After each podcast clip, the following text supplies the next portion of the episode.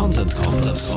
Content ist nicht alles, aber ohne Content ist alles nichts. Der Content Kompass mit Olaf Kopp, Gidon Wagner und Gästen. Content Kompass.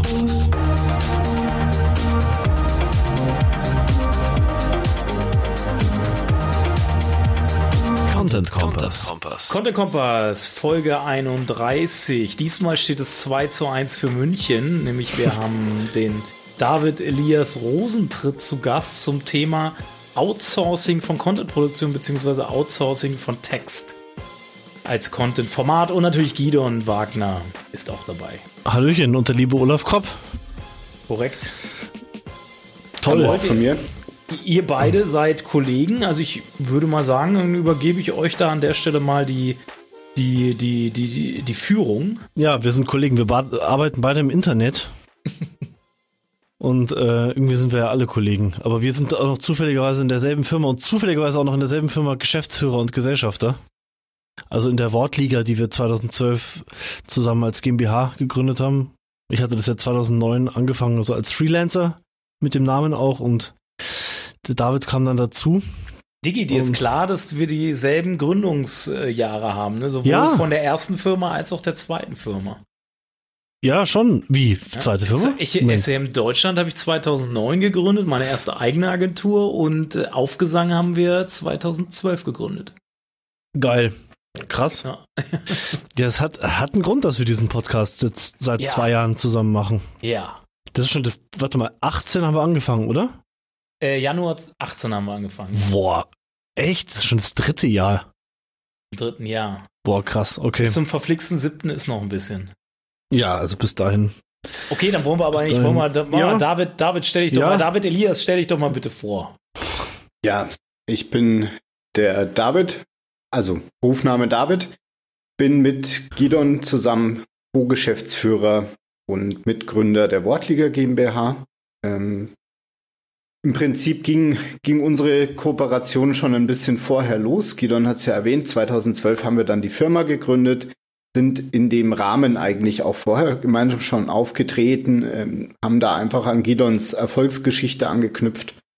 Ähm, mit dem guten Markennamen waren wir unterwegs, ähm, haben das dann nach ungefähr anderthalb Jahren loser Zusammenarbeit einfach in GmbH-Form geführt und damals noch mit einem Mitstreiter, der mittlerweile ausgeschieden ist, beziehungsweise durch einen anderen ersetzt wurde und sind eigentlich von Start weg ein Redaktionsbüro gewesen. Eigentlich ein typisches Outsourcing-Unternehmen oder ein Outsourcing-Dienstleister und sind Mhm. dann aber erst über die Jahre drauf gekommen, das Prinzip auch bei uns so einzuführen und anzuwenden. Also sprich, unsere Dienste selber zusammenzukaufen, selber von freien Dienstleistern zuzukaufen und dann ein Gesamtprodukt Ja. aus, das sich Seid- dann Kommt ihr beide aus dem journalistischen Umfeld oder habt ihr eine journalistische Ausbildung genossen? Ich glaube, Guido und du ja. Ja, ich schon. Und David Aber- du auch. Ich, ich habe sozusagen ein bisschen Ausbildung vom Gidon mitbekommen. Ähm, ich bin eigentlich völlig fachfremd. Ich bin tatsächlich gelernter Gärtner und habe dann, während ich noch in dem Beruf tätig war, schon angefangen mit dem Gidon nebenbei. Verschiedenste Projekte haben wir eigentlich äh, angenommen damals im, als Team. Ähm, viel war einfach auch im SEO-Bereich und, und da war Text aber auch schon immer ein Thema. Und dann kam ein sehr großer Textauftrag ähm, Ende 2011, den wir, den wir dann ähm, angenommen haben. Haben wir dann gearbeitet wie die Blöden. Genau, wo, wo, wo dann einfach äh, in erster Linie Textproduktion und, und die Organisation von großen Mengen Textproduktion Ja. Ging wichtig wurde. es ging ziemlich krass los und wir hatten zusammen auch so ein paar Seiten, vor allem eine, Einsteiger DSLR.de. Das war so als, als so eine Affiliate-Seite ursprünglich gedacht. Und die haben wir dann zusammen schon, David, da waren zum Schluss waren ja 1000 Leute am Tag drauf. Also die war dann schon irgendwann erstaunlich groß. Wir haben dann eine Community aufgebaut, einen wöchentlichen Fotowettbewerb. Hatten den Thomas Bauer dabei, der hat, ähm, der hat äh, da geschrieben letztendlich und, und ja, das war Wir haben, wir haben eigentlich schon mal gut zusammengepasst, haben wir zusammen uns überlegt, was wir mit der Seite machen und wie wir die weiterentwickeln. Da haben wir auch recht viel gelernt in der Zeit, glaube ich. Ja. Und dann kamen Ja. halt immer wieder so Textprojekte rein und dann irgendwann halt so ein richtig, richtig großes, ja. Und da haben wir, dann haben wir, das war eigentlich unsere erste Outsourcing-Erfahrung auch, weil das hätten wir le- alleine gar nicht machen können. Das waren hunderte von Texten, die wir organisiert haben In eigentlich. welchem, in welchem Zeitraum? Also, das war tatsächlich ähm, Also die Zeitspanne, also 100 Dezember- Texte ist ja relativ, Dezem- ne? Dezember 2011 über 1000 Texte äh, Krass. In einem Monat? zugekauft und veröffentlicht. In einem ja, Monat. In einem Monat. Ja. Das Ja. ist eine logistische äh, Meisterleistung. Das war echt heftig. Da waren wir 14, se- 14, 16 Stunden oder ich weiß nicht. Also wir waren den ganzen Tag im Büro. Und nachts eigentlich auch. Ja, und haben, haben dann auch äh, außer den Texten, die wir eben zugekauft haben, wie gesagt, eigentlich nicht viel outgesourced. Wir sind da selber dran gesessen, haben dann selber diesen Auftrag im, im weitesten Sinne umgesetzt, hatten uns dann recht bald Verstärkung geholt in der Gestalt von Werkstudenten. So ging das dann los. Die sind dann auch im Unternehmen gewesen. Als wir gegründet hatten, waren die dann weiterhin Werkstudenten bei uns. Wir waren also immer darauf angewiesen, dass die reinkommen, dass sie nicht krank werden. War dann tatsächlich sogar mal das Thema auch bei einem der Werkstudenten, dass der mal einen Monat lang ausgefallen ist. Stimmt, ja. Stimmt, ja. Das ich ganz. Da hat man dann schon umdisponieren müssen, gell? Oder da lag die Seite einfach brach in dem, in dem Zeitraum. Der hat da an der Seite von uns da gearbeitet zu der Zeit, oder? Oder? Auch, Oder- ja, auch. Ja. Wir hatten halt einige, einige Tätigkeiten bei uns im, im Betrieb direkt, direkt an ihn geknüpft und haben da dann sozusagen das erste Mal gesehen, was es bedeutet, wenn man in so einer, in so einer dünnen Struktur, weil wir hatten dann auch in, in Spitzenzeiten nicht mehr als vier Werkstudenten, als wir, als wir so hauptsächlich gearbeitet haben, wie schnell man da dann einfach auch an, an seine Grenzen stößt, beziehungsweise dann auch wieder als Geschäftsführer, der man ja eigentlich sein sollte, äh, plötzlich in Arbeiten drin steckt, die, die wirklich nicht bei einem selbst aufgehoben sein sollten. Ja, das ist aber am Anfang normal. Ja, Das- ja, das ist normal.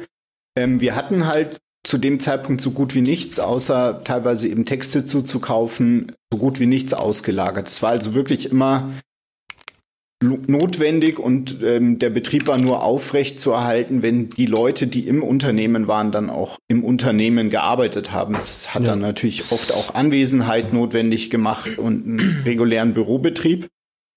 Und wir waren lange auch noch so unterwegs, dass selbst da, wo wir Texte zugekauft hatten, wir einfach ähm, in, in einem Ausmaß, sage ich jetzt mal, also auch darum geht's eigentlich, in einem Ausmaß da selber dran rumgeschraubt haben, selber redigiert haben, wie es eigentlich auch nicht mehr auf Dauer haltbar war. Und, und ich meine, klar, der Olaf recht, am Anfang ist das normal, äh, dass man irgendwie, dass man als, ja, wenn man es will, nennen will, Start-up selbst Hand, viel Hand anlegen muss. Aber äh, wir hätten es uns schon leisten können, durchaus leisten können, da noch mehr Leistung zuzukaufen und eben auch die Veröffentlichung und die Sichtung der Texte und das Beauftragen der Texte eben auch auszulagern. Stattdessen saßen wir halt jahrelang eben in diesen Zeiten im Büro und ja, das das ist halt im Kleinen bei uns ein schönes Beispiel dafür. Ähm, wir wollten alles selber machen. Das ging eigentlich auch weiter. Dann nach dieser Zeit, wo wir eben dieses Riesenprojekt gestemmt haben, hatten wir auch immer wieder halt kleinere Sachen, äh, auch mit hochwertigeren Einzel äh, Einzeltexten, Einzelstücken, wo ich dann auch nie locker gelassen habe und immer an allen Texten selbst nochmal Hand anlegen musste. Also es war wirklich so, alle über wollte ich die Kontrolle haben und wenn wir dann mal das bei einem Texter beauftragt haben, einen Text, musste ich überall nochmal genau meinen Gidon-Stempel draufkleben und ich musste halt langsam und schmerzhaft auch lernen, äh, dass das eigentlich gar nicht nötig war oder ist. Nee, Also, man hat halt, es ist, es ist so, man als gerade als Führungskraft neigt man dazu, weil man ja seinen Job legitimieren muss, äh, dann auch immer natürlich noch was zu finden, was besser gemacht werden kann, weil, weil wenn man nichts findet, dann hat man ja keine Legitimation für seinen Job irgendwie. Ja, ich will jetzt auch gar niemandem absprechen, dass er uns zum Beispiel als Agentur Feedback gibt. Also wenn der, wenn ein Kunde von uns sagt, hey, das, das hätte ich gern anders, klar könnte man dann oft auch sagen, ja, muss es jetzt wirklich so sein oder funktioniert nee, ich meine jetzt speziell auf dich, weil du sagtest, du musstest über deine Igidon-Stempel draufdrücken. Ah, das, äh, das, das war, war mehr Perfektionismus. Das war Perfektionismus, beziehungsweise aber auch, ich glaube, da steckt sehr viel hinter. Da, man muss als Führungskraft halt loslassen, so, weil äh, gerade wenn es größer ja. wird, sonst, sonst funktioniert die ganze Geschichte nicht. Ja. Ihr habt es ja irgendwann, äh, wann war das Jahr, wo ihr dann gesagt habt, äh, wir wollen komplett outsourcen, weil wir wollen eigentlich selber keine Texte oder so gut nur noch wenige Texte oder gar keine Texte schreiben? 2016, da war es so, dass wir bis zu dem Zeitpunkt eine feste Mitarbeiterin hatten und wir hatten nebenbei weiterhin Werkstudenten haben zwar zunehmend schon mit freien Textern auch gearbeitet, hatten da auch durchaus schon welche, die wir für gut befunden hatten, wo wir uns eigentlich auch wohlgefühlt haben, äh, damit deren Texte rauszuschicken, hatten es aber halt insofern immer noch nicht richtig verinnerlicht. Also da, da war eben äh, sehr, sehr viel Kontroll, ähm, mhm. Kontrollwunsch bei uns noch vorhanden. Und das haben wir dann mehr oder weniger über den Haufen geworfen, als unsere Mitarbeiterin uns gekündigt hat. Dann haben wir uns überlegt, wie können wir das, äh, wie können wir das weniger von Personen abhängig machen, einfach damit diese Situation, die sich damals halt dann dargeboten hatte, sprich, wir standen ohne Mitarbeiterin da und wussten dann gar nicht, wie, wie machen wir jetzt eigentlich weiter, ja. dass sich die nicht wiederholt, dass man es nicht mehr zu fest an einzelne Personen knüpft. Und es war ja auch im laufenden Betrieb, wo sie da war, war, war das auch, war das schon so, also die war als Trainee bei uns und äh, Textproben bei der Bewerbung haben eigentlich gut ausgesehen und so weiter. Und dann im Betrieb hat es halt dann bei manchen Kunden aber einfach nicht gepasst, ihr Stil. So, das ist auch völlig normal. Und ich war halt so drauf, nee, das muss, das musst du dich anpassen und weißt du, also, da ging es dann irgendwie um IT-Projekte für ein, für ein, ja, für den IT-Konzern überhaupt in Deutschland und äh, das hat einfach, die wollten auch meinen Stil, die wollten nicht ihren Stil. Und das, da habe ich wirklich dann stundenlang mit ihr zusammen am Rechner gesessen und habe so will ich's haben, also so sollte es sein und achte darauf und achte darauf und da halt was aufgezwungen, was gar nicht hätte sein müssen. Kein Vor Wunder, allem kein Wunder, warum sie gekündigt hat. Ja, das war dann ja, das, also ich glaube, sie hat so schon auch was gelernt, weil ähm, äh, ich bin, ich bin Ekel beim, beim, also bei diesen Textsachen, weil ich wirklich ein Perfektionist bin. Du bist, generell, schon, du bist generell ein Ekel. Ich bin generell ein Ekel, ja.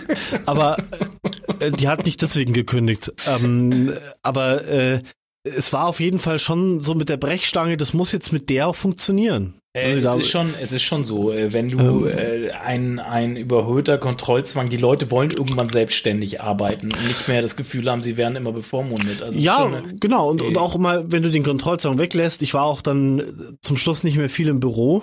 Ähm, eine Zeit lang war der David viel im Büro. Auch da äh, also da musste dann halt wirklich alles sie machen. Und sie war sicher nicht für jedes Thema, für jeden Text äh, bestmöglicher Autor. Ganz sicher nicht. Äh, und wir hatten natürlich auch einen Flaschenhals. Also natürlich musste die auch halt da texten und texten und texten und texten. Und als sie dann gekündigt hat, war halt diese Kapazität auf einmal weg. Mhm. Ähm, Urlaub und das ganze blablabla. Und aus heutiger Sicht würden wir es halt ganz anders machen. Wir würden leg, halt sie leg, leg mit den Autoren. Mal, leg da mal einen Faktor 20 oder 25 drauf und dann bist du in meiner Welt. Ja. Ja. ja. Dann, dann, dann, ist es halt immer, es muss halt immer, Fluktuation genau. ist halt immer, ne? Es ist halt, äh, und gerade ja. je, je, kleiner man ist, desto mehr tut es weh, weil, ja, äh, aber weil desto, desto weniger hat man andere Fallbacks, ne? Wir haben es halt jetzt geschafft, und darauf sollten wir jetzt langsam mal äh, rauskommen, weil darum geht's ja. Äh, wir haben es halt jetzt geschafft, äh, wirklich fast nichts bei uns, also wir haben keine Festangestellten, wir haben jetzt dann ab April äh, jemand in Teilzeit, aber ähm, wir, wenn bei uns ein Auto ausfällt, dann wartet schon der nächste. Und zwar nicht irgendwie anonym, weil wir 3000 Autoren haben und dann rückt dann der nächste nach, sondern wir wissen dann schon mit Namen, wer das stattdessen machen kann. Weil wir einfach jetzt über die letzten Jahre ein, echt ein, ein richtiges Team aufgebaut haben. Ein richtiges Team aus Freelancern, die auch immer mehr Aufgaben übernehmen, die selbst auch immer mehr Projektmanagement machen. Und das ist eigentlich so das Herzstück neben unserer Software, der Textanalyse, äh, ist das mit das wichtigste Herzstück unserer Firma. Diese Prozesse, die wir dabei auch entwickelt haben und halt dieses Freelancer-Team, das eigentlich, ja, uns nicht wegbrechen kann, weil das auch natürlich ein bisschen wächst. Ähm, und äh, jetzt geht's halt bei uns darum, noch halt intern noch mehr so Sachen wie Vertrieb und sowas, eben das auch noch immer mehr auszulagern.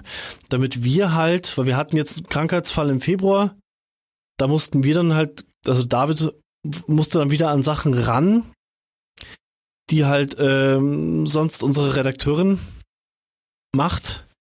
Äh, die, die, da, also da war, die war dann drei Wochen weg und dann musste er halt wieder alles machen. Und das ist halt. Äh, was heißt, was heißt alles? Naja, sich mit Kunden abstimmen und, und, und, und, und, das, und das ganze Zeug, was halt Projekte übernehmen, äh, die, die halt ähm, äh, über die Juliane liefen und okay. ähm, also halt sofort nicht mehr äh, die, die Gelegenheit oder die Chance gehabt, sich jetzt hier in dem Fall mit mir zusammen auf den nächsten Neukunden zu stürzen oder keine Ahnung, irgendwie überlegen. Wir wollen ja auch ähm, einen Podcast zu diesem Outsourcing-Thema machen, also das Geschäft weiterentwickeln. Du musst halt sofort wieder ins Projektmanagement sich mit Autoren abstimmen, mhm. sich mit Kunden abstimmen.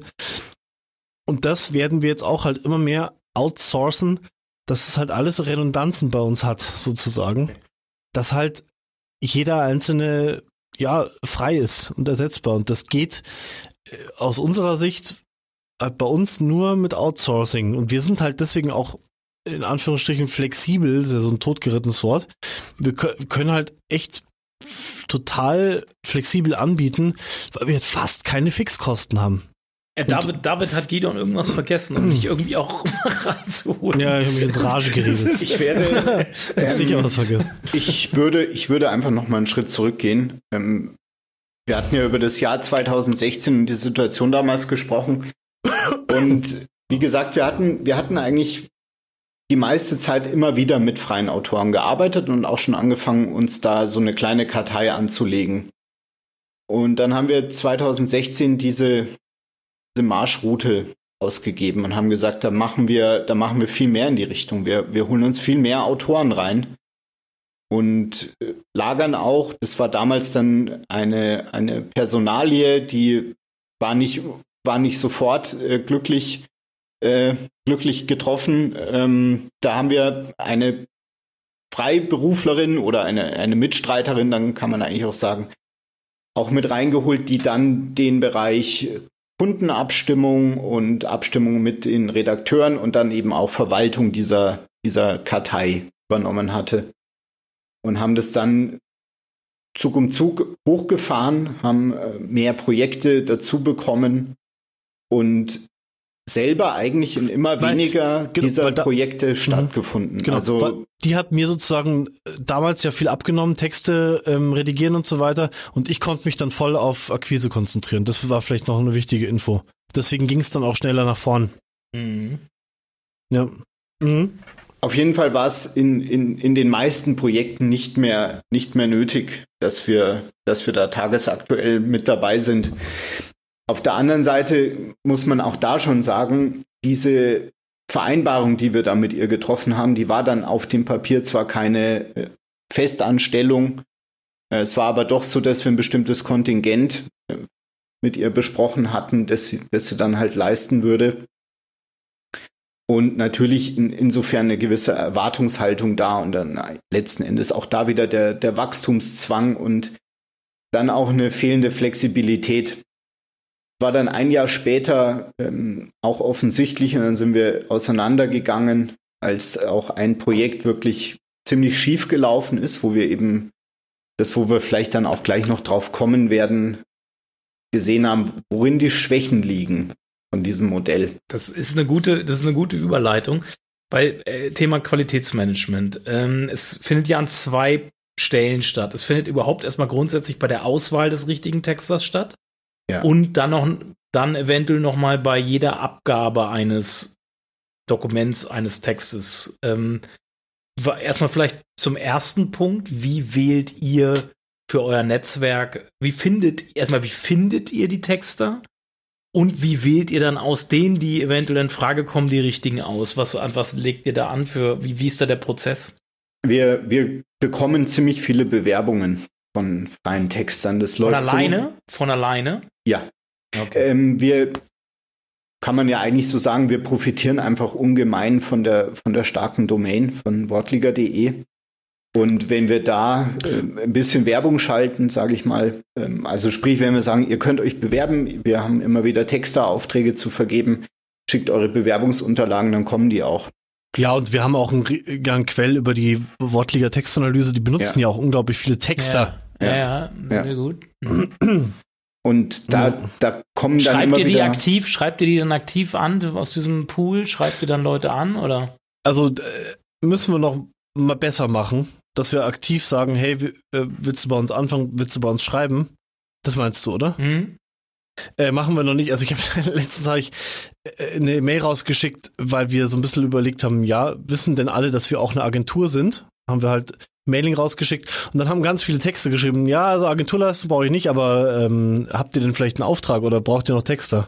Mhm. Und dann haben wir gemerkt, oh, sollten wir auch mal äh, gezielt gucken, wer dann, wer von unseren aber das sind halt jetzt einige hundert und das, ist, das müssen wir mal schauen, wie wir da nicht die Leute nerven, die, die selbst Texter suchen. Klassifiziert ja, ihr die in, in nach Themen? Weil man sagt ja immer, ich, nicht jeder Texter kann über alles schreiben. Ja. Oder sei, sagt ihr, also macht ihr dann so einen Fragebogen? Was sind so Themen, über die du oder fragt ihr die, was sind so Themen, über die du gerne schreibst? Technik, äh, Mode, was weiß ich nicht was? Ja, also genau so. Genau so. Okay. Wir holen dann immer ein, wo seid ihr besonders stark, da kommen dann teilweise auch Probetexte mit, äh, unaufgefordert. Teilweise muss man die halt dann noch nachfragen. Und daraus sieht man ja schon, okay, in welchem Bereich ist der, ist der äh, trittsicher. Und dann gibt es eben einfach immer noch die Angaben, die die selber mitliefern, sagen, ich schreibe gerne über IT-Themen, ich schreibe gerne über Medizinthemen und dann nehmen wir das entsprechend auf in unserer Kartei. Hier steht zum Beispiel, hat sich beworben, komplexe Themen, hat bei IT-Unternehmen gearbeitet, guter Stil, Ausrufezeichen. Mhm. Ja. Bei, den haben wir jetzt noch nicht, äh, noch nicht aktiv im Team drin, aber der hat sich beworben. Ja. Okay, und der, der, nimmt ihr da einen Probetext vorher oder, oder versucht ihr es dann im Doing dann, wenn er dann mal was schreibt, dann daran festzumachen? Das ist ein also, spannendes Thema. Da mhm. nehmen wir zwar Probetexte, aber das ist natürlich keine Garantie für irgendetwas. Da kann, könnte rein theoretisch jemand ja sogar einen Text verfassen lassen, dann schickt er ihn, weil er sich dann bessere Chancen ausrechnet. Also da sind wir, da sind wir ja. ein ähm, bisschen vorsichtig, was oder das der, oder der, der Kunde hat ihn damals schon redigiert und das ist die, die finale Fassung, aber das ist nicht der Text, wie er bei uns ankommen würde im Prozess. Ja. Sowas kann ja auch sein. Also unsere Herangehensweise war dann die, natürlich haben wir am Anfang ein bisschen ins, ins kalte Wasser springen müssen mit, mit manchen Leuten. Da ist dann auch tatsächlich einmal, einmal ziemlich schief gelaufen. Ähm, als ich nämlich jemanden auf ein Projekt angesetzt hatte, wo es darum ging, ein Interview zu führen, das er dann auch noch geführt hat und dann aber den Text hinterher einfach nicht geliefert hat. Und ich dann sozusagen zu Kreuze kriechen musste und den Kunden bitten, ähm, mir noch mal ein bisschen Frist zu geben, damit ich einen anderen Texter besorgen kann. Es, wir haben mal so einen Versuch gemacht. Äh, ich kann ja ein bisschen bei uns ist es so, wir haben mal, das haben wir mit ein, zwei Kunden tatsächlich auch schon mal gemacht, weil es ist nicht immer, du, Gidon, hast vorhin vom Stil gesprochen. Jeder Texter hat ja so einen eigenen Stil irgendwie mhm. so ein mhm. bisschen, den er über die Jahre so für sich äh, entdeckt und ausarbeitet und ähm, der Stil, der Stil ist ja Geschmack auch oft, ne? Ja. Und ähm, wir haben das mal ein, zwei Mal gemacht, dass wir dem Kunden tatsächlich zwei Texte von unter zwei unterschiedlichen Textern geschickt haben und der Kunde konnte sich dann entscheiden, welcher Stil ihm am besten gefallen hat. Also dann haben ja. wir halt alle Folgeaufträge mit dem einen Texter gemacht. Ja, ja. Im Prinzip ah. gehen wir ähnlich ran. Wir sind, okay. wir sind etwas kleiner, auf, auch mit den freien äh, Textern, die wir, die wir zum Kernteam zählen würden, ähm, sind wir etwas kleiner als ihr. Aber im Prinzip gehen wir schon immer so vor, dass wir, mhm. dass wir, wenn wir einen Projekt reinbekommen. Das war dann eigentlich auch schon 2016, 17 so. Äh, vor allem ab 2017 war es so, dass wir sehr transparent damit auch umgegangen sind, dass wir den Kunden dann gesagt haben, wir besorgen euch die richtigen Texte für das, für das Projekt. Mhm. Und dann auch immer darum gebeten haben, seid in der ersten Korrekturschleife umso kritischer. Wir, wir ja. haben dann Probetexte vereinbart in der Regel, dass wir gesagt haben, okay, wenn jetzt ein Kontingent von, sagen wir mal, 100 Texten in Rede stand, dass wir gesagt haben, es ist uns ganz wichtig, dass wir das mit zwei, drei Probetexten, wenn man es so nennen mag, die natürlich schon bezahlt waren, aber okay, das wäre jetzt die nächste Frage. Also die, die, der Kunde muss auch für den Text, auch wenn er ihn nicht verwendet, muss er dann Geld zahlen, oder? Im Prinzip war es da so, dass wir mitgeliefert haben, ähm, die, die äh, natürlich das Versprechen, nicht bloß ähm, hier äh, verheerende Kritik zur Kenntnis zu nehmen und dann zu sagen, ja, tut uns leid, ist wohl nichts, sondern natürlich zu sagen, wir stellen dann sicher und verlangen da auch nichts äh, zusätzlich, sondern wir bleiben beim vereinbarten Preis, stellen aber in so vielen Korrekturschleifen, wie eben nötig ist, gerade zu Beginn des Projektes sicher, dass wir da alle in der richtigen Spur sind, dass es der richtige Texter ist, dass der auch weiß, wie er zu schreiben hat, was dem Kunden gefällt, was ihm nicht gefällt und dass dann auch beim Kunden so eine, ja, so eine Haltung möglich ist, sagt, ja, lehne ich mich zurück und weiß, ich liefere dort die Briefings, so wie wir es eben vereinbart haben, hin und dann kriege ich die Texte so, wie ich sie brauche, zurück, dass wir mhm. da von Anfang an sicherstellen, dass es eingeschliffen ist. Keine Zufälle, ja. Wenn es richtig starten soll. Und dann war es natürlich, wie gesagt, am Anfang schon oft so, dass wir, dass wir da auch mal testen mussten. Einfach schauen, okay, der hat jetzt für uns noch nicht viel gemacht, aber probieren wir es dann mal aus. Wie gesagt, einmal gab es die, die wirkliche, ähm, die, die, den wirklichen Totalausfall. Und es gab dann auch Fälle, wo wir am Anfang noch umbesetzt haben. Also wo wir gesagt haben, nachdem die erste Runde nicht ganz so zufriedenstellend lief, ähm, wir sorgen nochmal für, für Nachschub. Also wir, wir holen da noch jemand anderen rein und äh, dann schauen wir, dass es geht. Da sind wir mit den Kunden eigentlich immer ganz gut zurechtgekommen. Wahrscheinlich, weil wir halt von Anfang an da sehr transparent waren. Da hat sich dann keiner beschwert. Wir haben da auch nicht deswegen äh, Deadlines verstreichen lassen oder, oder Fristen gerissen. Es hat immer geklappt. Und uns dann irgendwann mal, als wir sagen konnten, jetzt haben wir einfach ein gewisses Team, das können wir, das können wir relativ blind auf, auf verschiedene Projekte ansetzen, ähm, hat es uns dann ermöglicht zu sagen, in den laufenden Projekten holen wir immer wieder neue, neue Texter zum Test mit rein. Also Leute, die vorher noch nicht für uns gearbeitet haben, die dann aber natürlich sehr klar gebrieft waren, weil wir ja schon Muster erarbeitet hatten in den, in den laufenden Projekten, die dann mit einzuschalten und gegebenenfalls natürlich dann deren Kapazitäten dort hochzufahren oder sie dann, nachdem man, nachdem man da vertrauensvoll eine Zeit lang zusammengearbeitet hat, halt dann auch in andere Projekte mit einzubeziehen und, und vielleicht von vornherein als, als, ähm, als Lead auf ein Projekt zu setzen. Okay. Ja. Idon, du noch ja. was dazu? Äh, ich weiß nur noch, ich weiß nur noch, am Anfang war das so, das, ich weiß nicht, ob, ob das andere jetzt, die vielleicht hier gerade zuhören, nachvollziehen können. Ich wollte immer nicht, dass rauskommt, dass das Autoren sind, die für uns arbeiten. Das sollte immer, das sollten wir sein. So, ich habe den Kunden immer gesagt, das, der Text von uns, den schreiben, den produzieren wir jetzt für dich. Und am Anfang war das immer so, wenn der David irgendwie dann bei dem Kunden rausgelassen hat, dass das dann unser Autor macht, dachte ich mir so, na, sag das doch nicht. Das, das, das, dann ist es doch nicht wirklich von der Wortliga. Und das musste ich erst, echt erst lernen. Äh, und, und jetzt ist es sogar so, dass wir damit stolz rausgehen und sagen, ey, Wortliga-Autor, naja, das der, ist wer. Der ist, ihr müsst so ein Zertifikat rausbringen, Proved by Text. Ja. Der Autor ist Proved by Wortliga und dann kann die sich dann auch, weil sie eine Website haben, dann das ist äh, dieses äh, Zertifikat ja. auf die Website packen und ihr könnt auch Links sammeln damit. Ja, gute Idee, haben wir auch schon gehabt. Äh, okay. Liegt doch irgendwo in, in der Schublade okay. weiterhin. Das ist coole Idee. Ähm, danke.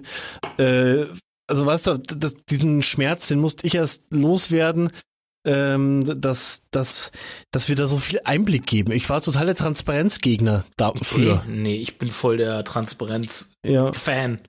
Ja, ja, nee, ich wollte überall so ganz, so einen ganz glatten, wortliger Einheitsanstrich haben und das, das hat mich auch fast umgebracht. Dieser, weil da habe ich mir auch Mhm. natürlich auch bekloppt gearbeitet, Mhm. weil überall ja meine Note dr drin sein musste, mein Stil. Ähm, und als ich dann ausgefallen bin eine Zeit lang, also ich hatte dann ja Burnout 2016, äh, da hat sich Aufgrund das, des Perfektionismus. ja, genau, auch. Äh, und da hat sich dann eigentlich unser neues Geschäftsmodell langsam angebahnt, dass wir halt aktiv, ganz, ganz aktiv gezielt mit Autoren arbeiten, wo ich halt weg war und ich habe dann halt gesehen, also so aus dem Bett, so, ah, funktioniert ja auch. Äh, da gehen Texte raus, David verschickt Texte und die hab nicht ich irgendwie nochmal gereviewt. Das war dann ganz spannend. Selbsterkenntnis. Aber das ist ja oft so, aus so leidvollen Zeiten geht man Mhm. eigentlich in der Regel, wenn man es offen angeht, äh, besteigt man das nächste Level. Genau, Danach. genau. Aus dieser Krise kam dann was Neues, was viel besser war als das davor. Das ist, das hoffen wir auch alle bei Corona gerade, dass das auch der Fall sein wird. ich wusste, dass jetzt einer an Corona denkt. Ich musste, ich musste es an dieser Stelle bringen. Zu der Zeit kann man, Mhm. kann man das schon mal, kann man schon mal ins Spiel bringen. Ja. ja. ja. Ähm, ich, mich würde, vielen ist ja gar nicht bewusst, was so ein, eine Textproduktion eigentlich für einen Rattenschwanz hat. Also wir Mhm. haben, Ja. ihr habt es angesprochen, Textbriefings sind wahnsinnig wichtig. Man sagt immer so schön, äh, wenn das Briefing nicht gut ist, ist das, was nach hinten rauskommt, auch nicht gut. Ja, Ähm, da haben wir einen Baustein, der ja vorher stattfinden muss. Äh, dann gibt es ja sowas wie Lektorat, Korrektorat, was danach auch noch stattfinden muss, beziehungsweise Mhm. vielleicht auch noch eine Qualitätsprüfung. Ähm, Ja. Was davon lasst, also äh, zum Beispiel beim Textbriefing mal angefangen. Also wenn ihr sagt, äh, ihr die, die, die, die, ähm, eure Auf, eure Kunden arbeiten teilweise direkt mit den Textern zusammen und die Texter sind ja so abhängig von den Textbriefings. Gibt ihr den Vorlagen mit, äh, Textbriefing-Vorlagen den Kunden, damit sie die vernünftig die Texter briefen können oder überlasst ihr das alles so dem organischen Weg? wir sind da sehr flexibel, weil bei uns einfach auch eine Erkenntnis und das trifft dann vielleicht sogar eine Frage, die du vorhin schon mal angesprochen hattest, nämlich die Frage, für wen kommt es denn überhaupt in Frage aus, auszulagern? Wir sind dann natürlich trotzdem auch bei denen, wo wir sagen, ja, ähm, auslagern ist eine gute Idee, macht es am besten mit uns, trotzdem mit einem sehr, sehr äh, variierenden Organisationsgrad konfrontiert. Also da gibt's die Marketingabteilungen, die uns die fertigen Briefi äh, Briefings ähm, einfach, einfach liefern können. Im Prinzip schon zur Auftragserteilung. Dann gibt's wiederum die, wo man sich vielleicht annähern muss, wo von unserer Seite vielleicht auch in der Angebotsphase dann äh, mit Mitwirkung gefragt ist, dass wir, dass wir uns da mit einbringen, wie soll es denn überhaupt sein. Und dann gibt's natürlich in manchen Fällen auch noch die Konstellation, dass das mit Leistung ist, die die an uns auslagern. Ähm, also Mhm. sprich, das Briefing zu schreiben oder Ja. die Themen zu planen und dann auch zu gliedern, dass das auch von uns verlangt wird. Ist Mhm. natürlich möglich, ähm, erfordert dann halt ein bisschen eine andere Teamzusammenstellung, ein bisschen andere äh, Vertrauensverhältnisse auch. Also das würde ich wirklich sagen, das ähm, Vertrauensverhältnis, das notwendig ist, um jemanden dann auch wirklich Briefing und äh, Briefing-Gespräche ähm, ja, zu, Ja. Es geht ja auch, ich sag, ich sag mal, gerade wenn es um, um Search-Content geht, also Content, der in Suchmaschinen gefunden werden soll, Ja. muss ja einiges an Vorarbeit gemacht werden. Eine Keyword-Recherche, eine TDF-IDF, TF-IDF-Analyse, Ja. WDF-IDF-Analyse, wie Ja. man es auch mal nennen Ja. will. Äh, Mhm. das ist, das kann ja meistens ein Kunde gar nicht abdecken, es sei denn, er hat vielleicht eine SEO-Abteilung Ja. oder so. Ja. Äh, das macht ihr dann Nee. mit oder? Nee. Nee, weil da, da, dafür sind unsere Kunden auch zu groß in der Regel. Okay. Also entweder sind es totale Marketing-Spezialisten, oder es sind's immer, aber entweder kleines Unternehmen mit totalen Marketing-Cracks, kann man ein- einfach so sagen, obwohl dieses Crack-Wort so abgewaschen ist, oder eben äh, Konzernen wie jetzt Kaiser Kraft, dürfen wir nennen, äh, die halt wirklich eine eigene Redaktion haben und eine eigene SEO-Abteilung. Da kriegen Okay. wir blitzblank fertige Briefings, beziehungsweise da haben wir am Anfang, David, oder am Anfang haben wir so ein Master-Briefing mal definiert und seitdem wissen wir, was das für Texte sein sollen, dann schicken die uns einfach noch die Listen, ne? So, so läuft das ab. Ja, genau. Da war es halt, da war es ja. halt eher so, dass wir uns mit in, in der Angebotsphase involviert haben und das dann so ein bisschen gemeinsam erarbeitet haben. Ähm, und dann war eigentlich nur noch notwendig, dass wir halt dann die, die Texte, wenn sie das erste Mal ausformuliert sind, in zwei, drei sehr intensiven Schleifen zu Beginn halt genauso ausgerichtet hatten. Dann auch die Texter wussten so, den Ton muss ich treffen. Ähm, das, das mussten wir in dem Fall halt erarbeiten. Ähm, das gibt's bei manchen Kunden. Es ist bei manchen aber auch wirklich so, dass einfach ähm, geliefert wird. Also dass da halt einfach Briefing kommt, ein fertiges, und dann arbeiten wir damit, beziehungsweise dann geben wir es an unseren, an unseren Autoren und der arbeitet dann damit. Da gibt's, da gibt's Unterschiede. Ähm, ich würde aber sagen, ähm, derjenige, der alles auslagern möchte, ähm, der sollte sich in jedem Fall genau überlegen, weil man könnte jetzt natürlich sagen, die, die, das Kostenargument spricht immer für Auslagern. Auf der anderen Seite muss man sagen, wenn die das hängt vom Dienstleister ab. Ja, ja, das natürlich auch, ja. Ähm, sprich, da, da, da ist dann der Auftraggeber auf einen guten Dienstleister angewiesen, weil sich in aller Regel natürlich der Dienstleister besser, besser dann auskennt als. Nee, ich meine mein vor allen Dingen, was, äh, weil du kostengünstig gesagt hast, ja. darauf habe ich das bezogen, weil ja. hängt natürlich immer von den Preisen ab und du, natürlich geht die Rechnung dann irgendwann los. Äh, du zahlst ähm, im Monat X jeden äh, ein Jahr lang irgendwie äh, Betrag Y an den Dienstleister, meinetwegen an ja. euch oder an die an, an eure Texter und äh, wie dann geht die Rechnung natürlich wird irgendwann natürlich gerechnet, was kostet uns das eigentlich, wenn wir selber einen Texter einstellen? Ja, ja, mhm. genau. Und da ist es auf jeden Fall so, dass dass wir immer wieder merken, wenn wenn überhaupt nichts vorhanden ist beim beim Kunden, dann macht es nicht sehr viel Sinn, da irgendwas einfach komplett auszulagern, weil der am Ende nicht damit äh, arbeiten kann. Der, der kann das dann bei sich nicht implementieren. Ähm, der weiß am Ende gar nicht, wofür gebe ich da Geld aus.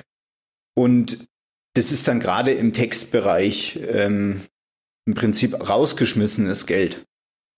Das heißt, für uns ist eigentlich so eine Erkenntnis der letzten Jahre, es muss zumindest eine Stelle im, im Unternehmen geben. Und wenn es wirklich nur die Teilzeit-Marketing-Angestellte ist, die Bescheid weiß, die, die weiß, warum machen wir das jetzt eigentlich gerade, wofür werden diese Texte eigentlich gerade hm. geschrieben? diese Fragen. Äh, warum?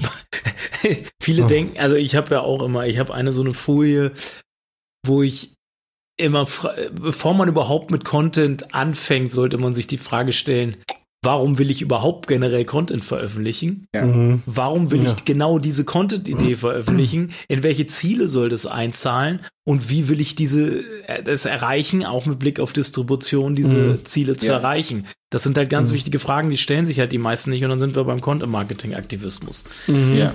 Mhm. Ja. Ja, und genau.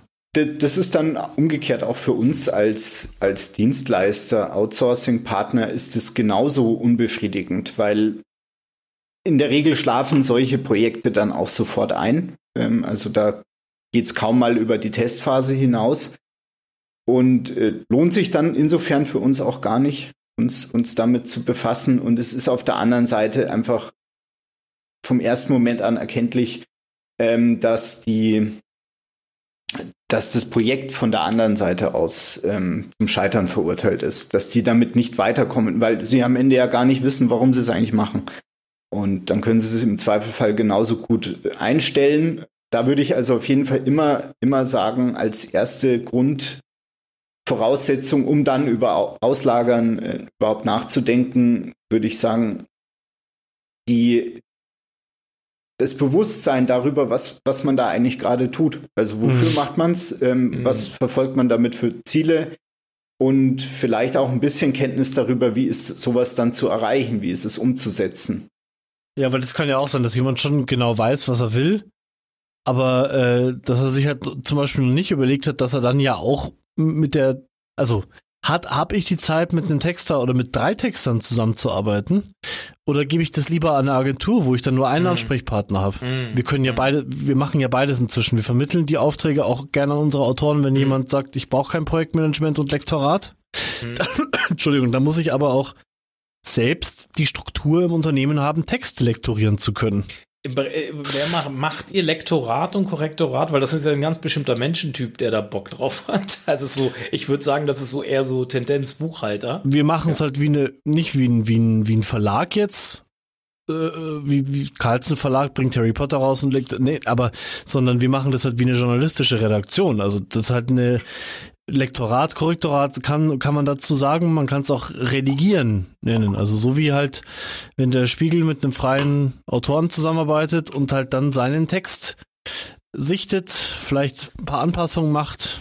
Äh, Ja. ja, genau so das machen ist wir das. alleine schon, weil Ist das unsere- Briefing eingehalten, auch inhaltlich? Ja, genau. Unsere, unsere äh, Herangehensweise oder unser Anspruch ist, dass von uns an den Text, äh, an den Kunden Texte geliefert werden, die veröffentlichungsfertig sind. Also Hm. klar, es gibt Fälle, wo, wo es dann an fachlichen, also wenn wir jetzt wirklich über komplexe ähm, IT- und Industriethemen schreiben, kommt es natürlich mal vor, dass alleine, weil die Fachkenntnis einfach nicht vorhanden sein kann, also die Detailkenntnisse, auch die interne aus dem jeweiligen Unternehmen, dass die dann vor Ort vielleicht fachlich noch mal ein bisschen was ausbessern, aber die, die gesamte Struktur des Textes, Rechtschreibung, Grammatik, da ist bei uns der Anspruch einfach der, dass wir sagen, da darf es dann nicht mehr beim Kunden nochmal die Mhm. Notwendigkeit geben, etwas zu korrigieren. Also von daher ist es bei uns in der Leistung einfach drin. Ich, würde gern noch mal das Thema Pricing aufmachen, Mhm. weil das spielt beim Outsourcing natürlich eine Rolle. Äh, ich habe selber irgendwann mal einen Beitrag geschrieben über das Thema, inwiefern, wie teuer darf ein Text überhaupt sein? Und natürlich, wie wird der kalkuliert? Ne? Ist, dann kann man ja sagen, Seitenanzahl, Wortanzahl, äh, das sind aber jetzt nur Behilfsmetriken, sag ich mal, weil die eigentliche Arbeit steckt ja auch viel in der Recherche und das kann man vorher immer ganz schlecht abwägen. Also wir versuchen damit so Komplexitätsgraden zu arbeiten, äh, weil ich, ich es ist natürlich viel einfacher über das Thema mh, Gott, sag mal, irgendein ge- triviales Thema, ich sag mal, äh, Speiseeis vielleicht zu schreiben, als über das Thema äh, irgendeinen Industriegüterbedarf hochkomplex. Mhm. Das sind ja zwei völlig andere Arbeitsaufwände, weil natürlich der beim zweiten Thema der Rechercheaufwand äh, um einiges höher ist als bei dem ersten Thema. Es ist halt immer bei Text, bei Texten schwierig, da so eine Kalkulation aufzustellen, wie erstmal nach welcher Metrik läuft das bei euch und wie berücksichtigt ihr die Komplexität dabei von so einem Thema? Also wir äh, lagern auch das aus, kann man so sagen. Also die Preise, die wir am Ende rausgeben, die setzen sich zusammen aus dem Preis für den Texter, den wir einfach einholen.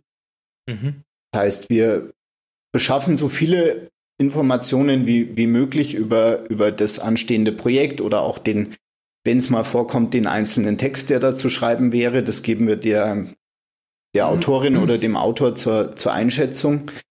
Und dann kriegen wir da einen Preis genannt oder fragen den an. Und Eben. Aber da sind ja, da, da werdet ihr auch ganz, wenn ihr, sagen wir mal, zum selben Thema bei zwei Textern anfragt, dann werden natürlich wahrscheinlich, höchstwahrscheinlich zwei komplett unterschiedliche Preise bei rauskommen. Ähm, nicht immer, nicht Nee? immer. Okay. Es ist dann auch zugegebenermaßen natürlich gerade in den Fällen, wo wir ein laufendes Projekt haben und da einen neuen Texter testen, häufig auch so, dass wir natürlich schon mit dem festen Preis auf jemanden zugehen. Aber die, die grundsätzliche Herangehensweise von Projekt zu Projekt gedacht ist schon die, dass wir, dass wir dann einen erstmal fragen ähm, zur, zur Einschätzung, gegebenenfalls auch zwei. Ähm, da haben wir jetzt auch nicht die Erfahrung gemacht, dass das so weit auseinander liegt. Vor allem kann man ja dann, wenn man es als als Agentur, äh, wir dann, wir rechnen es ja dann noch mal ein bisschen um, schauen, was entstehen uns hier noch mal extra für Kosten, wofür müssen wir extra Geld ausgeben und was ist dann äh, quasi Projektarbeit, äh, die wir, die wir dann zusätzlich noch mit einkaufen müssen und dann ergibt sich dann das Paket, der Preis. Da kann es ja durchaus auch mal sein, dass ähm, ja wir dann sagen, gut, die, die Marge, die wir als, als Unternehmen ähm, natürlich auch immer mit rein, mit reinlegen, die fällt dann unter Umständen beim einen Texter halt ein bisschen geringer aus als beim anderen. Wobei es jetzt, wie gesagt, die, die äh, Wahnsinnsabweichungen bisher nicht gegeben hat. Äh, wie, ich, wie ist eure Antwort darauf, auf die Frage, wie teuer darf ein Text sein? Naja, der, weil, äh, also wenn, das ist, glaube ich, total subjektiv. Also wenn, wenn wir jetzt für unseren Blog bei einem Texter einen Text, ein, letztens hat einer unserer Texter für uns selbst einen Blogartikel geschrieben für wortlicher.de und dann hat der gesagt 200 Euro und dann habe ich gesagt, ja. Und wenn der gesagt hätte 500 Euro für den Text, wo ich ihm jetzt schon viel vorgegeben habe, hätte ich gesagt, Nee. So, aber wie, also, was ist da die, aber woran machst du das fest? Also ist das eine reine Bauchentscheidung oder hast du da irgendwie, überlegst du dir schon irgendwie. Ja, also, ja, also klar kennst du, du weißt ungefähr, wie lange man an einem Text sitzt. Wenn man in unserem Blogartikel fünf, vier Stunden sitzt äh, und der Texter nimmt einen, einen handelsüblichen Stundenpreis von 50 Euro, dann ja, dann sind 200 Euro irgendwo irgendwie realistisch. Mhm. Äh, ich würde auch misstrauisch werden, wenn der sagt, das mache ich dir für 70, dann würde ich mir denken, du, äh, nee, hast du die Aufgabe verstanden? Also das soll schon ein richtiger Beitrag werden. Äh, also letztendlich, ähm, wie teuer darf ein Text sein? Das muss halt ins Budget des Unternehmens passen. Ähm, deswegen, also deswegen haben wir auch unser, unter anderem unser Autorenvermittlungsmodell, so nennen, so nennen wir das intern, wieder einge, eingeführt, dass wir eben, aber das hast du vorhin kurz angesprochen, bei uns arbeiten die, die Kunden normalerweise mit einem Ansprechpartner, mit dem Projektmanager, also der Redakteurin in dem Fall. Äh, die Kunden aber auch jetzt direkt mit unseren Autoren zusammenarbeiten, wenn sie wollen. Dann ist das Ganze natürlich auch günstiger. Es muss, und weil das haben wir gemacht, weil wir gemerkt haben, viele so mittelgroße, kleine Aufträge, äh, die, die, die, denen sind wir einfach zu teuer. Die wollen nicht den Agentursatz. Die suchen einfach einen Texter. Also es muss ins Budget hineinpassen. So mhm. teuer darf ein Text sein. Ich weiß nicht, was du sagst, David. Ja, ich sehe das auch so. Das ist erfahrungsgemäß auch einfach Verhandlungssache. Und es ist, wenn man ähm, ja, in unserer Lage ist, sage ich jetzt mal ganz allgemein gesprochen, letzten Endes dann auch ein Punkt, wo man sagen muss, gut, dann muss man es manchmal einfach hinnehmen, dass man zu teuer ist. Man kann natürlich noch probieren, transparent zu sein, zu sagen, du, wenn ich dir die und die und die Leistung rauskürze oder wenn ich äh, entsprechend weniger an den Texter zahle, kann ich es dir unter Umständen günstiger anbieten. Man kann aber auch in vielen Fällen dann einfach sagen, gut, wenn der uns für zu teuer befindet, dann ist es eben so. Und auf der anderen Seite haben wir, haben wir da jetzt auch keine, keine Hausnummern. Also wir haben sehr unterschiedliche Preise angeboten und sehr unterschiedliche äh, Rückmeldungen bekommen. Also es gab durchaus Angebote, wo ich erst dachte, es ist ein bisschen teuer äh, pro Text. Und da hat es überhaupt keine Diskussionen gegeben. Und dann gab es wiederum auch Angebote, wo wir, wo wir gedacht haben, ja, das ist, ist nicht optimal, ähm, es ist auch nicht richtig billig, aber eigentlich sind wir ganz zufrieden damit äh, und denken sogar, dass wir es verhältnismäßig günstig anbieten. Und dann kommt zurück, ja, wir hätten es uns für ein Drittel des Preises vorgestellt. Das sind die Erfahrungen, die wir halt gemacht weißt, haben. Weißt du, woran, woran das liegt?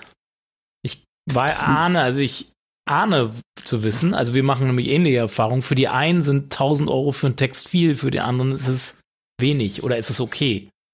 Und meistens liegt es daran, aus welchem Kontext dieser Auftrag kommt. Wenn der aus der PR und Marketing kommt, sind 1000 Euro in Ordnung. Wenn der aus dem SEO kommt, sind 1000 Euro zu teuer. Ja. Das ist, das ist die Erfahrung, die wir machen.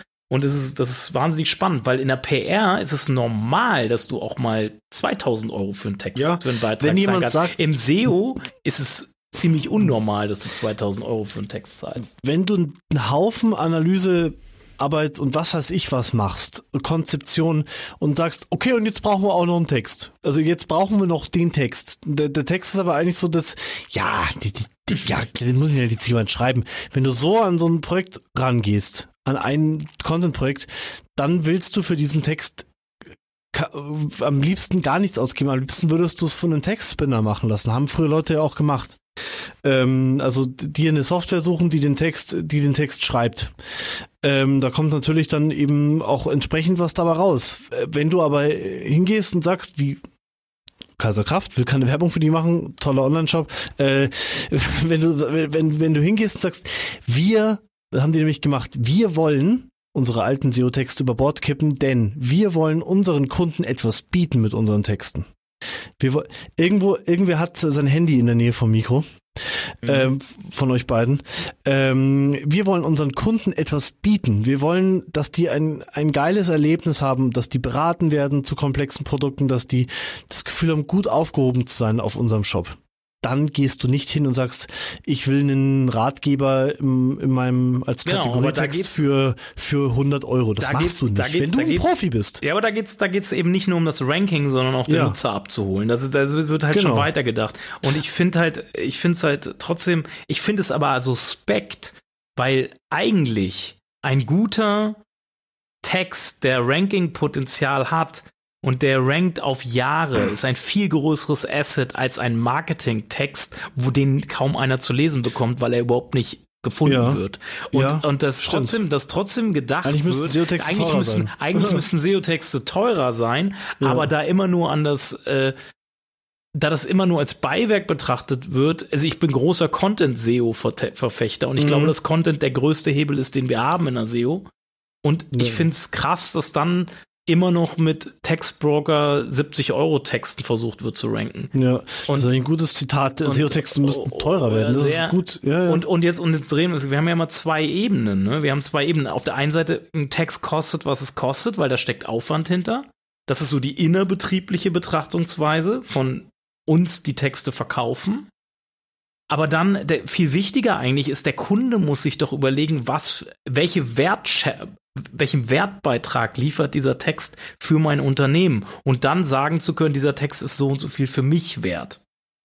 Und das ist eigentlich die entscheidende Frage, die ein Kunde sich beantworten muss, weil du hast es ans Budget gekoppelt, weil die, aber die erst muss ja die Frage beantwortet werden, überhaupt erstmal das Budget festzulegen. Mm, genau, das stimmt, ja. Das ist, das ist, das ist halt so, so essentiell so und ich finde es halt schade, dass das, das Text halt oft so als Füllmaterial gesehen wird irgendwie. Wir haben, wir, wenn wir von äh, Marketing- und PR-Texten, okay, wenn die mhm. auch gelesen würden, weil sie werden, weil sie richtig distribuiert werden und weil sie eben nicht für Pull gemacht sind, also nicht für SEO gemacht sind, äh, müssen sie halt richtig distribuiert werden, sonst kann ich irgendwie 3000 Euro für einen Text ausgeben. Wenn es kein Schwein liest, weil ich das Ding nicht richtig distribuiere, habe ich die auch in die Tonne getreten. Umgekehrt, wenn ich für einen äh, SEO-Text äh, 200 Euro oder 250 Euro zahle mhm. und ihn, ihn, bekommt keiner zu lesen oder ihn bekommen viele zu lesen, weil wir für den Preis das Ding tatsächlich zum Ranken gebracht haben, ist natürlich von der, vom Wertbeitrag dieser 200 Euro SEO-Text ja, hasse dieses Wort SEO-Text, aber ja. der, der 200 Euro Beitrag, der eben rankt und stetig Besucher und Leser auf diesen, da ist viel mehr wert als dieser 3000 Euro Text für den Kunden jetzt. Ja, das sagt halt jemand wie du, der über zehn Jahre Erfahrung in der Branche hat. Der weiß, wie ein Texter arbeitet, der weiß, was der für ein Leben hat, der weiß, was, was. Was der für was, ein Leben hat, weiß ich nicht. Ja, was der, ja, aber was es heißt, ein guter Texter zu sein, da musst du ja selbst dir erstmal fünf, sechs, sieben, wie viel auch immer Jahre um die Ohren geschlagen haben, um dahin zu kommen, dass du auch wirklich gut bist. Das ist ja eine, eine Learning by Doing Sache, vor, ja. vor, allem auch nach der Ausbildung. Auch, auch, auch gerade in Richtung äh, Werbetexte, ja. Texte, die verkaufen sollen, ne? Das ist nochmal eine ganz andere Geschichte, weil die haben nämlich mhm. Die, so, die, die, die, die liefern natürlich auch einen extremen Wertbeitrag zu ja. etwas, weil das ist ein Conversion, in, in, ja. kon, äh, bezogen auf Conversion Rate Optimierung ein wichtiges Element. Ne? Ja, ich glaube, das ist halt auch so ein Ding. Ich war da früher immer so drauf, ich hätte eher, ich weiß nicht, wäre eher asozial gewesen und hätte irgendwie gesagt, den günstigeren Text dann nehmen wir. Der David hat halt immer sehr darauf geachtet, dass ich schon auch, aber der David vor allem, dass die Leute wirklich ganz fair bezahlt werden bei uns. Der, der, der hat das auch eingeführt, dass wir zuerst beim Texter nachfragen und dem nicht, also zuerst ein Angebot vom Texter ein und dem nicht irgendwas aufdrücken. Hier, 150 Euro frisst oder stirb, So, so, also, weißt, wenn du dafür sorgst, dass deine Leute, dass es deinen Leuten gut geht, die für dich schreiben, auch den Freien, dann kriegst du einfach bessere Arbeit. Das ist ein sehr schönes, ich finde, das ist ein sehr schönes abschließendes Zitat. Oder wollt ihr noch über andere Themen sprechen? Also das ist, das ist ja, das ist ja, ja. fast schon philosophisch. Ja. Mai, ich weiß nicht, David, wir könnten sicher noch viel erzählen. Das, das war jetzt so ein bisschen auch auf deine Frage gerichtet, wie finde ich gute Texte? Also man muss mhm. einfach da nachhaltig behutsam einen Pool aufbauen. Ja. Das ist halt der Trick beim Outsourcing, beim Qualitätsoutsourcing. Kann natürlich auf textbrokercontent.de gehen und mal eben ein paar Texte zu kaufen. Aber wir sprechen ja hier von Outsourcing. Also wirklich, ich lagere einen Teil meines Unternehmens aus, nämlich die Content-Produktion, oder ich lagere sie gar nicht erst ein. so, genau, ich, es gibt natürlich auch Gründe, ich glaube, Outsourcing äh, hängt aber halt immer von ab, Inhousing, äh, es gibt auch gute Gründe, in sich eine eigene Redaktion aufzubauen. Da hatten wir ja auch schon ja. diverse Sendungen zu, Fisch, zu dem Thema. Fischer äh. Appel äh, hat das, glaube ich, ja die haben ja eigene Redakteure und, und, und so weiter. Die sind ja ein Medienhaus. Ja, oder die Sendung, wir haben ja mit, auch mit Andy und, und äh, Melanie von T3N gesprochen. Wie baut man eine Redaktion auf? Hatten wir auch in einer, genau. in einer Folge so. Wir hatten das Thema ja auch schon öfters. Ja, ja. Also, da ergänzen der David und ich uns halt auch gut. Ich bin eher so ein bisschen chaotischer Spinner. David ist halt eher so sehr strukturiert. Und dadurch hat das bei uns halt gut funktioniert und funktioniert halt weiterhin gut. Ja, und, David, ähm, hast du noch abschließende Worte?